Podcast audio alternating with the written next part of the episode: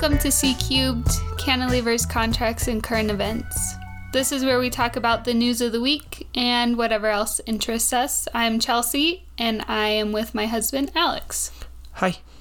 All right, so we're going to do a little bit of housekeeping. Those of you who listen regularly uh, have been listening a little less regularly recently. All two of you. Yeah, all two of you. And you know who you are. You know who you are.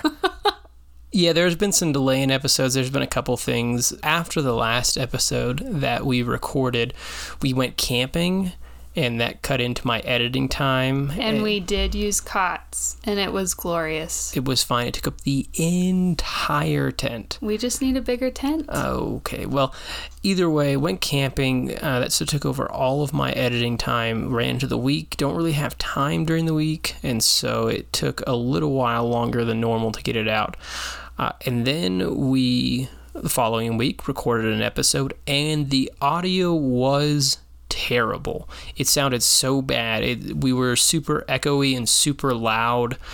I tried to mess with the audio to fix it. Didn't work. So we just decided to toss that one out. And we're like, maybe we'll re-record it. And then we were super busy and we couldn't even record anything last week. So we've just been super busy. Work has been super busy. It's probably the busiest two weeks of my entire year mm-hmm. that just passed.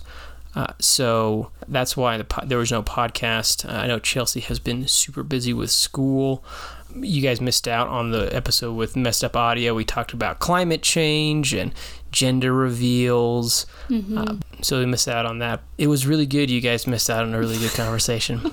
Anyway, unless we have any more housekeeping. Uh, well, I should say the thing to take from two weeks ago that didn't make it is don't use smoke bombs for your gender reveal parties. Yeah, that's good. A P S A, public service announcement. Mm-hmm. Don't use any really any kind of pyrotechnics uh, for your gender reveals, especially if you're in a place that is very flammable, like Southern California is. And if you don't have ideas for how to reveal the gender of your baby, send us an email. Yeah, yeah. It's on there. Go to the show notes. We will let you know. There's I've got a... at least five on the top of my head. Oh, gosh. Okay, so now I think we're going to move on to the architecture question of the week. Oh, this one's good, you guys. Yeah, just so you know, during the Lost episode, there was also an architecture question, and I totally got it right. I guessed it without having any options. That's not true. No, it is. No, what? Oh, yeah. No, you're right. You Thank did. you. Thank you. You guessed half of it. Okay. Well, I guess the most important half. The question was, what is the architecture of Notre Dame? Of right? The Cathedral of Notre Dame. Yeah. And I said Gothic. And it's French Gothic. Okay. Well, it's in France, so that's repetitive. I mean, it's so easy. Well, listen, you picked the question, not me. Anyway, but since you all did not enjoy that, we are going to have Chelsea do another architecture question. Okay. What does the term identification of place mean? Identification of place. Yes. Okay, let me... And not that this would be helpful for you, but it's a term that comes from Simon Unwin and yeah, his Analyzing Architecture, third edition. Uh, yeah, so obviously I have that entire book memorized. It's my book. Whatever. It is. Well, the... it is a book, but the the term I'm pulling out of is just like a chapter. That's fine. I read again. Like I said, I have the whole book memorized. So when we get near the end of the episode, I will be able to tell you exactly what whatever it was you asked Identification. me. Identification of place. Yeah. Uh-huh. I gotta totally remember. Okay. Okay. So with that very easy question.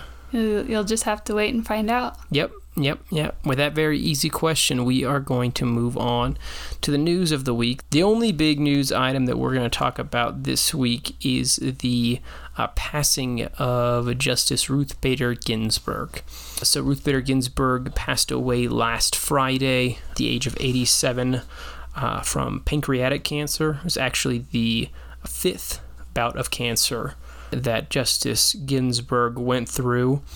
Uh, she was appointed in nineteen ninety-three by President Clinton. Uh, she had been on the D C Circuit for about, I think, ten years prior to that.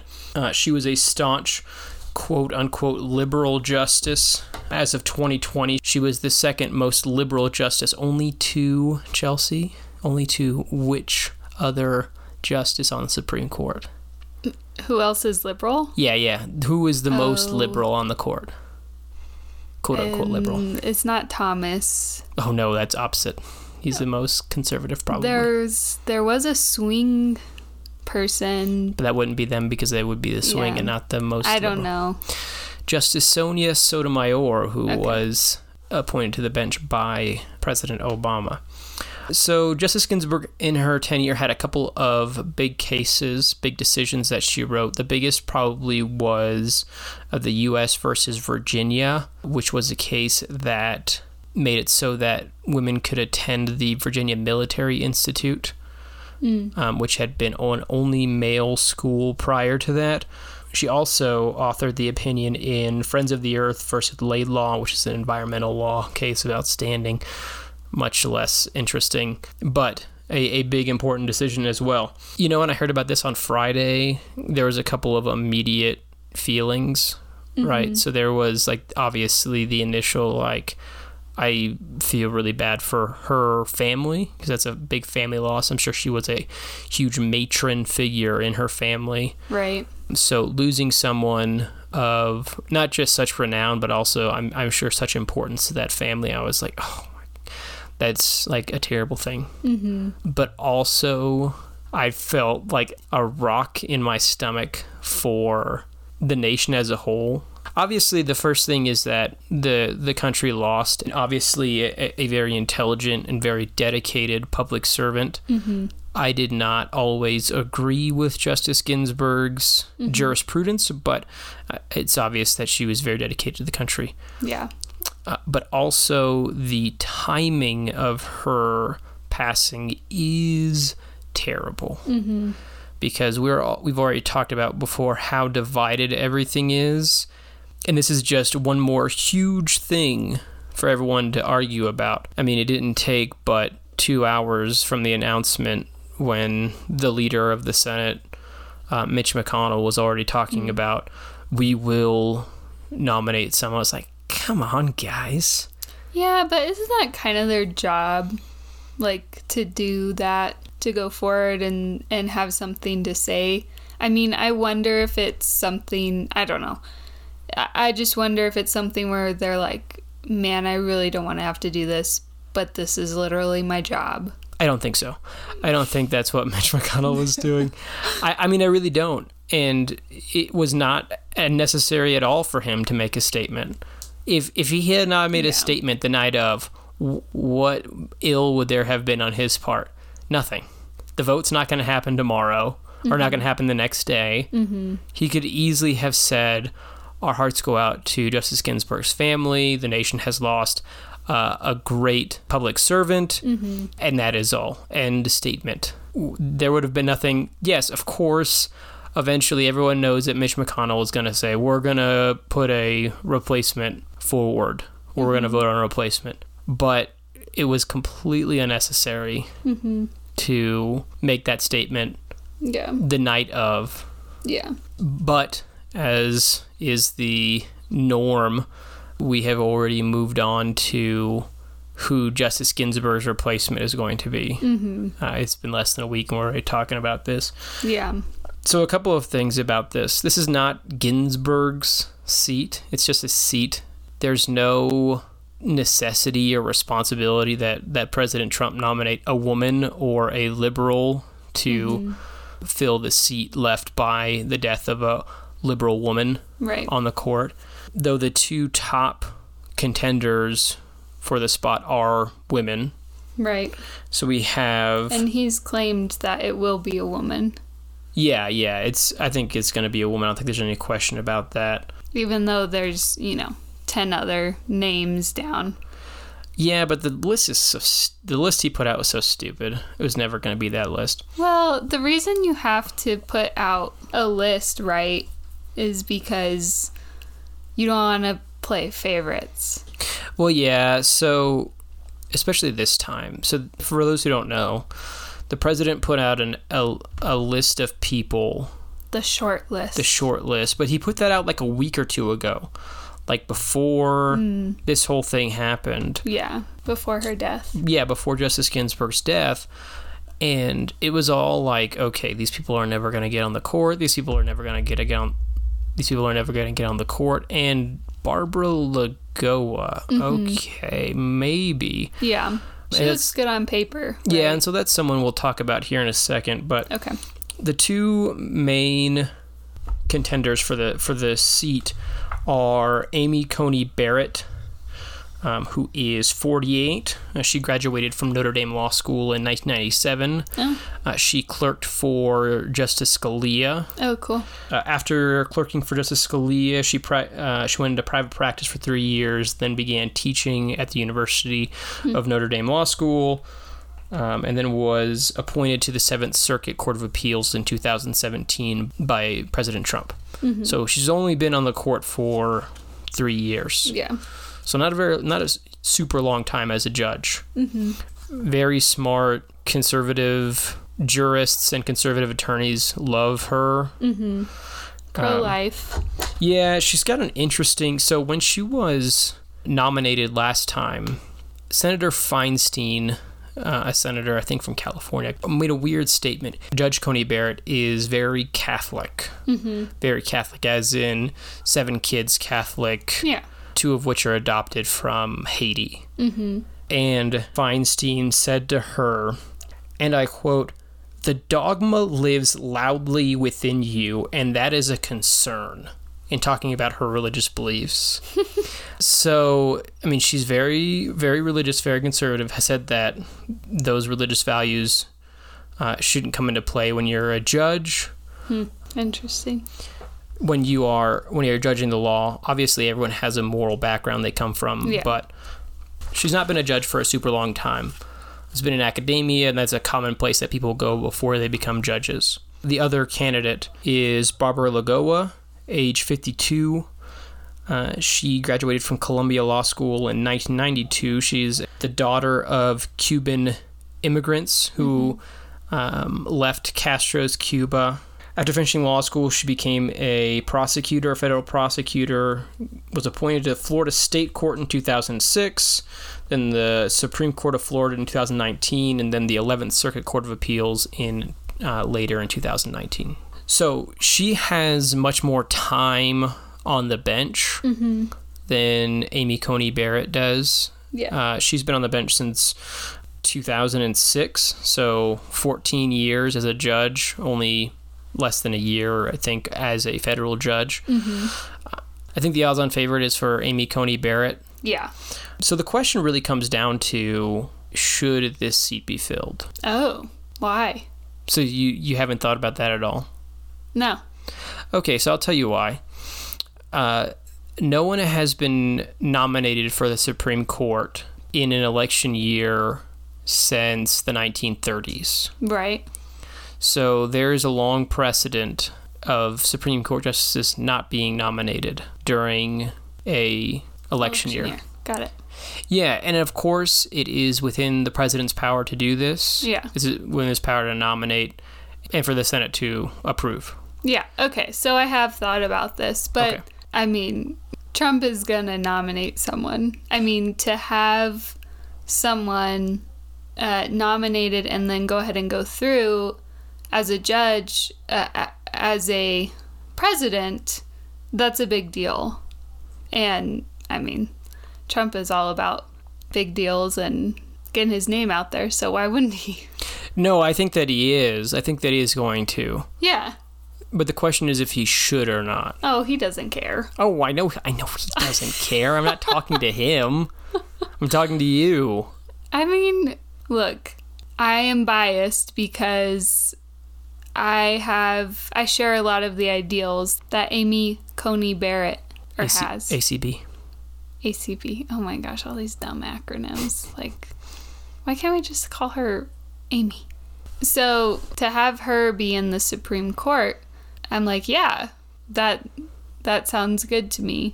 And so, you know, the Biden campaign is going nuts and, you know, saying he shouldn't nominate someone because it's a it, it just feels like a gentleman's rule kind of thing. Like there's it is is what's called a norm. Well, first of all, you know, I'm pleasantly surprised when the Trump campaign follows gentleman rules, like when the Democratic convention was going on and Trump didn't try and steal the spotlight. That was a pleasant surprise. So to have people get upset about this or say, no, it's wrong, I'm like, come on, guys. It's been four years. You're not, you're not used to this by now. And so, yeah, I, I understand how it's a big deal, because to have, you know, another conservative vote on the Supreme Court is a big deal, right? So I, I understand why the Biden campaign and the left side is trying to do something about this, but they're not going to succeed in convincing Trump not to nominate someone for Supreme Court. I mean, I think you're right. I mean, I th- I th- I think the question still stands as to whether he should. I mean, I personally don't think that he should. That's hard to say, because I am probably most conservative of all my political views in my jurisprudence. So I have a very strong opinion on how judges should rule, uh, which is with the text of whatever the law is. And that is not the way that Justice Ginsburg ruled. Mm-hmm. It's whatever she thought was best, normally mm-hmm. on big cases, on important cases, on littler cases. She followed the law, but on constitutional law cases or cases of what we normally think of as like social issues, uh, she basically evaluated the law in the way that she thought it should be and not the way that the law actually was. And so the idea of putting someone like Amy Coney Barrett on the court is like so tantalizing, because she has that textualist or originalist jurisprudence. But at the same time, I'm like, this is just more fuel to the fire of division. And we all know that politicians are hypocrites. During the nomination of, or the attempted nomination of uh, Judge Merrick Garland at the end of Obama's presidency, the Republicans were like, oh, we never bring for a vote anyone during an election year. Mm-hmm. Yeah. And some people couched it in when the presidency and the Senate are split between different parties, but oftentimes they didn't. They said, we don't do this during the last during during the last year of a presidency. Mm-hmm. And so it just lays bare the hypocrisy. Yeah. But at the same exact time, the Democrats were saying, no, you have a constitutional obligation to bring Judge Garland in for a vote. Mm-hmm. And now the roles are flipped. Yeah. Right? Now the Republicans are saying, we have a constitutional obligation and right to bring him in for mm-hmm. a vote. Mm-hmm. And the Democrats are like, we don't do this during a la- during the last uh, year of a presidential yeah. term. And so it's just, everyone sucks here. Everyone's so bad. You know, but this is so predictable. I don't know. I saw this coming from a mile away, I guess. I don't know. And so I think what's going to happen is Amy Coney Barrett is going to get nominated and going to eventually be into in the Supreme Court, and then we'll see who becomes president. Yeah, and so we'll see what happens. The the Democrats have threatened a whole bunch of stuff. I'm shaking. No, no, but they've threatened things that they can actually do. So one of the main things, something that they've mm-hmm. wanted to do for a long time, or something that the far left has threatened to do yeah. for several years, which is pack the court. Right. So packing the packing the court is the idea of increasing the number of justices so that you will win. Mm-hmm. Uh, the Constitution does not lay out the number of mm. justices on the Supreme Court. It just says there will be Supreme Court, and this is how you nominate them, and they have life appointed. They have life tenures. Mm-hmm. It doesn't say how many justices there are, and it's fluctuated. It's been nine since like the eighteen sixties or something, eighteen seventies. Oh, wow. So it's been that way for a little while, but there's yeah. been more. Uh, there's been less. During F D R's presidency, he threatened to pack the court. Mm-hmm. And then all of a sudden they started doing what he wanted to when he threatened to do that, right? And so they've threatened that if they take the presidency and they take the Senate, they're going to pack the court. They'll yeah. add like four more justices, keep it odd, but make it sure that they have the the, vote. the yeah. votes, yeah. right? Uh, they've been threatening to do that for a couple of years now. Now, Joe Biden has never threatened to do that. Uh, he's never advocated for that, and we'll see what happens. Mm-hmm. Uh, to, to this point, he's refused to answer whether or not he will pack mm. the court. Yeah. They've threatened to do a couple other things that aren't really within their ability, like to give term limits to justices for like twenty years. That would require an amendment to the Constitution, so not very likely. Yeah. So we'll see what happens. Uh, it's just, first off, if this was a normal president, he mm-hmm. would probably be a favorite for re-election, mm-hmm. and so it wouldn't be a bit as big of a deal. Right. Right. He could just wait. Yeah. And then nominate after he was elected and say, see, I, good faith, waited until the election was over. Mm-hmm. But he's not favored. No. Right now, five thirty-eight's prediction has him at, I think, twenty-two percent chance of winning, which is not nothing. Yeah. That's, you have one hundred cups in front of you. twenty-two of them have President Trump winning in them, and the other seventy-eight have the words Biden wins in them. But that's not great odds for a incumbent. Right. So there's a very good chance he won't get a nominated one, so it makes sense that he wants to try and ram someone through mm-hmm. in a very short amount of time. Right. Yeah. Because, I mean, I feel like you're damned if you do, you da- you're damned if you don't. Because if he waits and then doesn't get the presidency, well, then that's wasted um, for him. And if he goes ahead and moves forward with it and does win the presidency, then I guess that that's good for him. But if he loses, then at least he got someone through. Yeah, I guess so. I mean, here's this thing, and it, this may be too tactical or strategic by half. If he nominates someone, they get approved, mm-hmm. and Biden says, I'm not going to pack the court. Yeah. Then you could have conservatives who might have voted for him mm-hmm. if they thought the Supreme Court was on the line, mm-hmm. who then say, we have the court. Yeah. I don't like you. Yeah. Why would I vote for you? Right. If I know that the the, the court is secure, why would I vote for you? Mm-hmm. I might be showing my own hand a little bit there, but but there's that chance. But I think that's probably a little cute, too cute by half. But yeah, I mean, it's just really unfortunate. I was really hoping that Justice Ginsburg would hold on for a few more months, just out of pure spite, which I know she's been surviving on during all of Trump's presidency. Yeah. Well, unfortunately, she couldn't. And again, it's a terrible mm-hmm. loss, a um, yeah. huge liberal icon.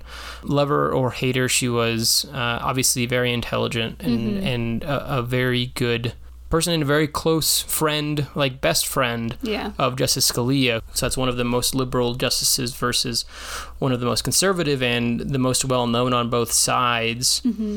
Uh, this was uh, a passage in a book from Judge Jeremy Sutton, who used to clerk for Justice Scalia and was not clerking at the time, was a judge at the time, um, but was visiting uh, with Justice Scalia near the end of his life.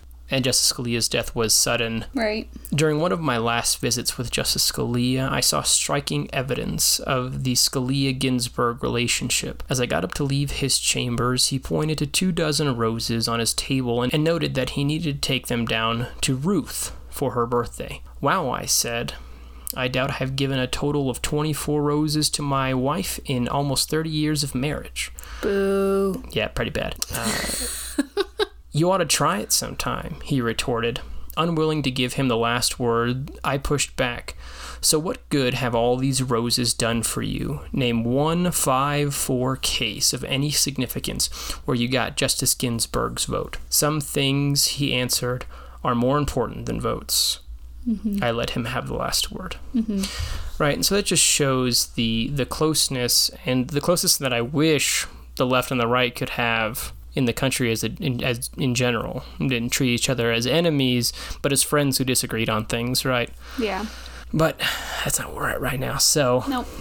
Um, all right. So, Chelsea, you have a COVID update for us.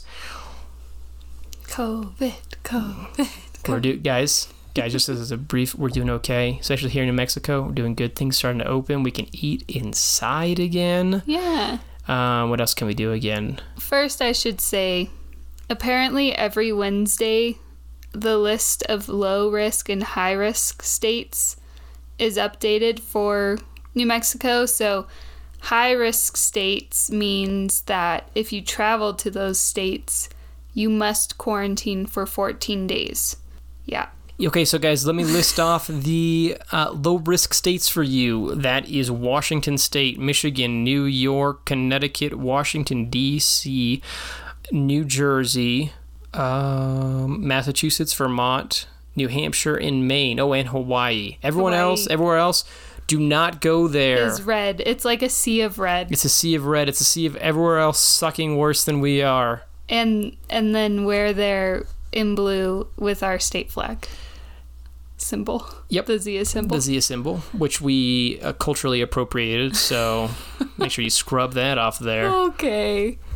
Um, so yeah, if you have plans to go to any other state than the ones we listed, nope. I won't be seeing you for two weeks. Nope, nope, nope.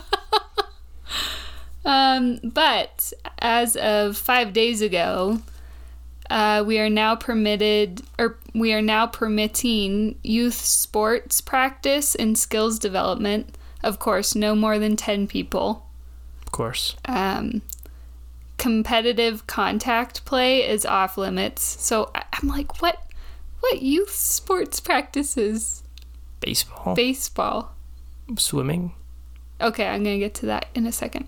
It's also permitted that camping for New Mexico residents at open state parks, but of course no more than ten in a group. That is effective October first. Nice, just when it gets cold enough. Yep. And most state parks are closing to camping. Nice. So, at least campgrounds. I mean, you can still go and pitch a tent in the forest if you are that hardcore. And if you are, I w- am willing to bet you don't sleep on a cot. Okay. um, also permitted for New Mexico, pick your own pumpkin patches. That's the phrase they use, which is r- super weird. But basically, you can go and pick a cup. Pick a pumpkin from a pumpkin patch. Sure. The state is still talking about issuing guidance and COVID safe practices to other autumn activities like corn mazes and haunted houses. Nice. So they have like, I don't know, a couple or less than a week, about a week until October to figure that out, I would assume. I don't know. Also permitted ice skating rinks for hockey and figure skating lessons in groups. Swimming pools also are permitted up to ten people at a time, but masks must continue to be worn. How, so how do you swim with a mask on? So I assume you don't have to wear them in the pool, but I okay. don't know. Okay. Just whenever you get out. I guess like immediately. Okay.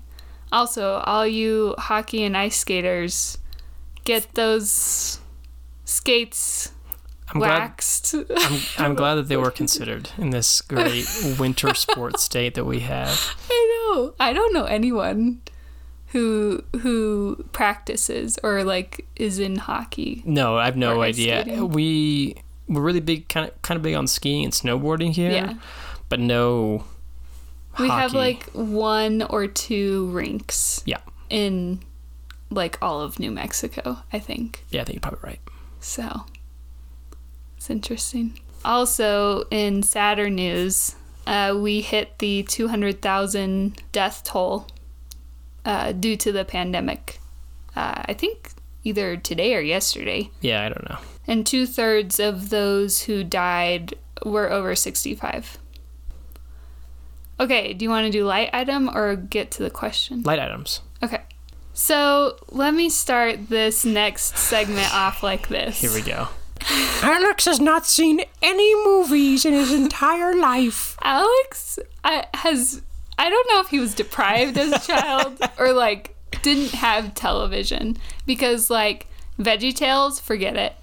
Um, Joseph's Dream, you know, all those awesome kind of Christian movies, forget it. Didn't grow up in the church. Um, yeah, that is part of it. But then, like, movies like Black Cauldron. Yeah, I've never seen it. Uh, which is basically witchcraft, and I saw that as a child growing up in a Christian home. Don't know what to tell you. Um, and then... Well, tell us the movie that you would like to critique today. So, ladies and gentlemen, we are going to go a little stroll down memory lane. The year is nineteen ninety-nine. The movie is Quest for Camelot. Quest for Camelot, people, he has not seen. I think that's... Until... I don't know if very many people... I don't know if very many people have seen this movie. I'm in shock. Listen, okay, so Quest for Camelot, movie came out in nineteen ninety-nine. It is animated. Um, it was released by Warner Brothers. Mm-hmm. It had a budget of forty million dollars. Okay. It had a box office of thirty-eight point one million dollars. So it made less Yikes. Than its budget. That's and let me tell you why, because oh. it's not very good. Okay. Listen, it's...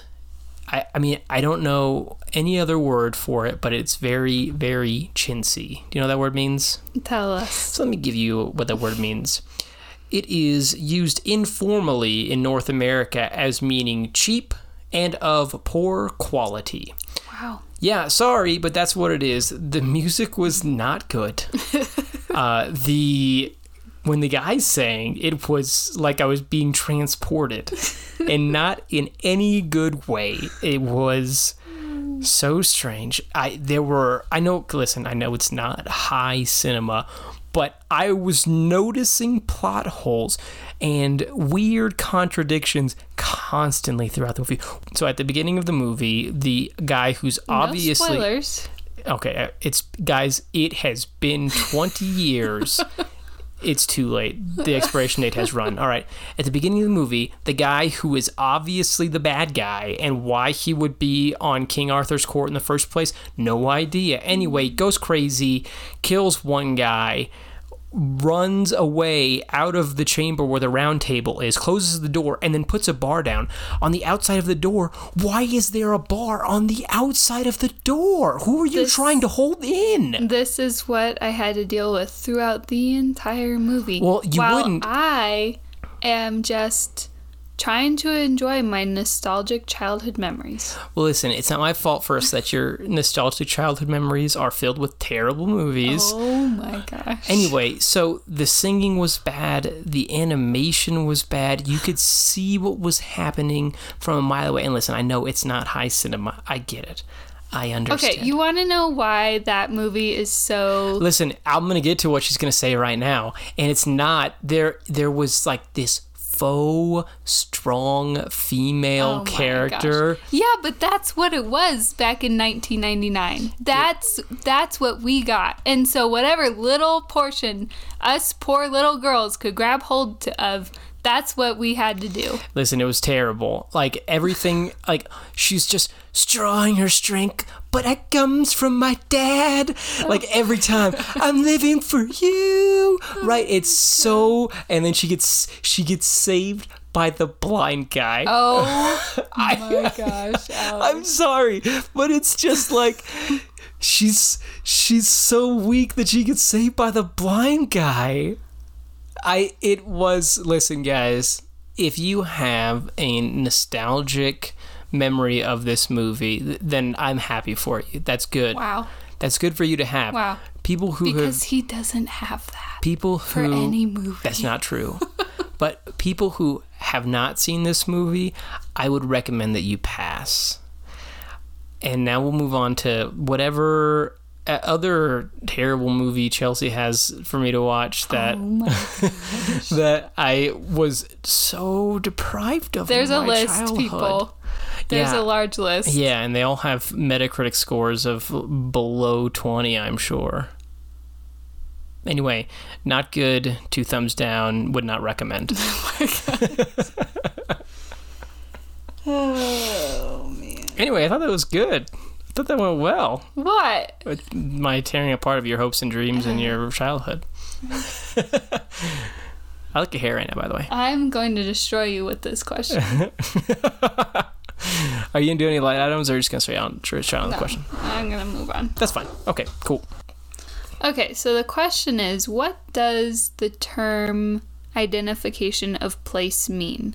Now, this is a basic architectural question in that it focuses on the use of basic architectural elements. Okay. And I can give you what those are, because the whole point is to kind of steer away from this idea of architecture is a building.